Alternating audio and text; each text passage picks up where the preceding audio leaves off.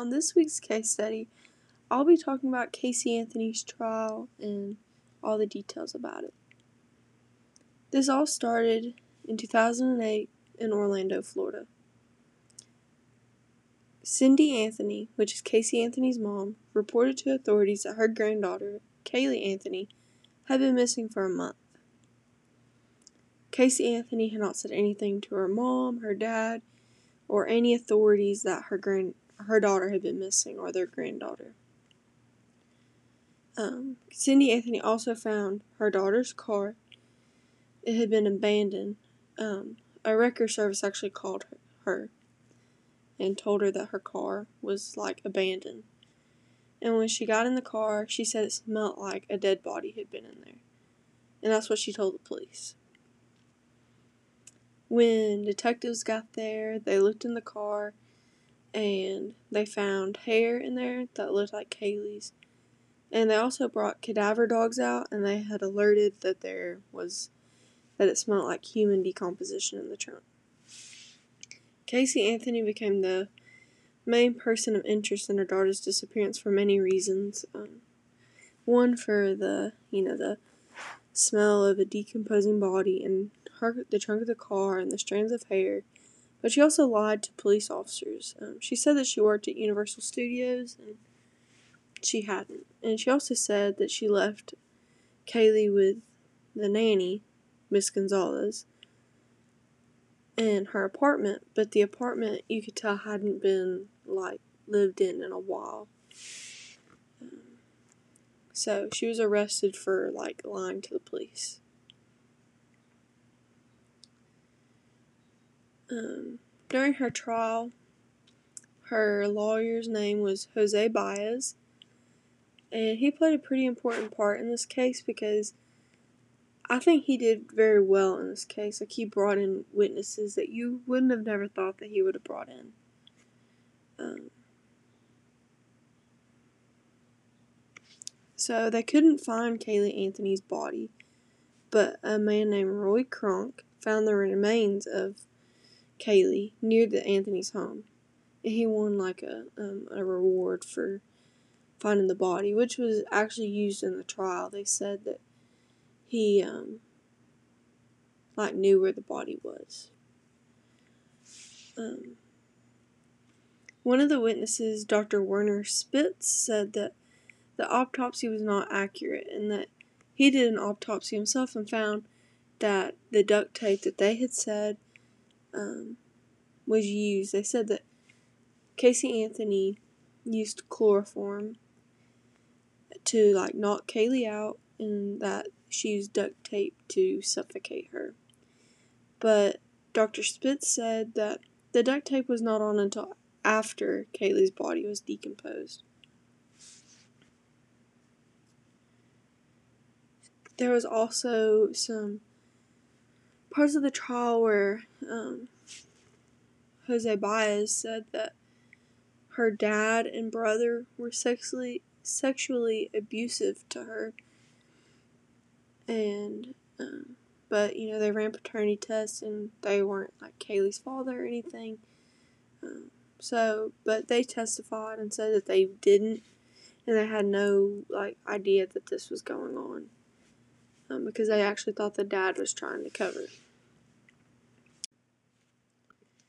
On July 5th, 2011, Casey Anthony was found not guilty of first degree murder, aggravated child abuse, or aggravated manslaughter of a child, but she was found guilty of four misdemeanor counts of providing false information to the police.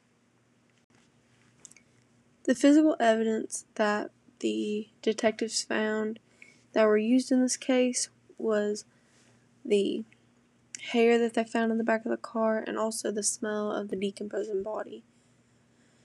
The witnesses that they used were the doctor that I talked about previously and they also talked about bringing on a actual kidnapper, but it, never happened. Some other witnesses were the dad and the brother and uh, the mom. But they were very important in this case. But I also think that there weren't really truly any witnesses that seen anything. Um, the boyfriend even was pretty clueless. I think he was a witness as well. So, even though they had witnesses, there was not a witness that actually seen her kill her daughter and have enough evidence to convict her of this charge. In my opinion, I think that this case is famous because it was put on the media very heavy. When I was probably about five, because this went on in 2008, I remember my mother and my grandmother watching this on TV. Um, I don't remember too much about it. Like I said, I was very young, but I do like remember them watching on TV. Um, I've talked to my mom, and since you know researching this case study, and she said that she thought that she was guilty.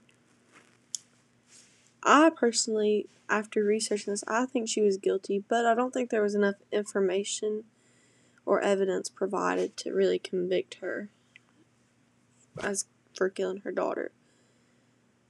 But I feel like she just didn't want the responsibility of having a child um, because she wanted a, she liked the nightlife, and I think that Caylee was a thorn in her side when it came to that. But I do think she had the means, motive, and opportunity to do this because she lied to the police. So obviously, either she was just really scared or she just really did it and wanted to get away with it. But I, like I said, I don't think she wanted the responsibility of having a child. Instead, she wanted to go party you know, I think she planned it all out, you know. And even on like the computer, like there were searches of chloroform and um, some other stuff that they found, but the mom said that she had looked those up. But I definitely think if there was more evidence against her, that she probably would have been prosecuted and she would have been she would have been found guilty of killing Caylee Anthony. But she wasn't, which I think I think that she should have, personally in my opinion. I know everyone has like their opinions, but that would have been mine. Like I just feel like there was a lot of information, but I get that the jury thought that there should be more. Because, I mean, she could have been innocent, but there's just a lot of information that I feel like in my mind and several other viewers that viewed this case at home thought that this she did this. So I hope you enjoyed this podcast this week and tune in next week for a new one.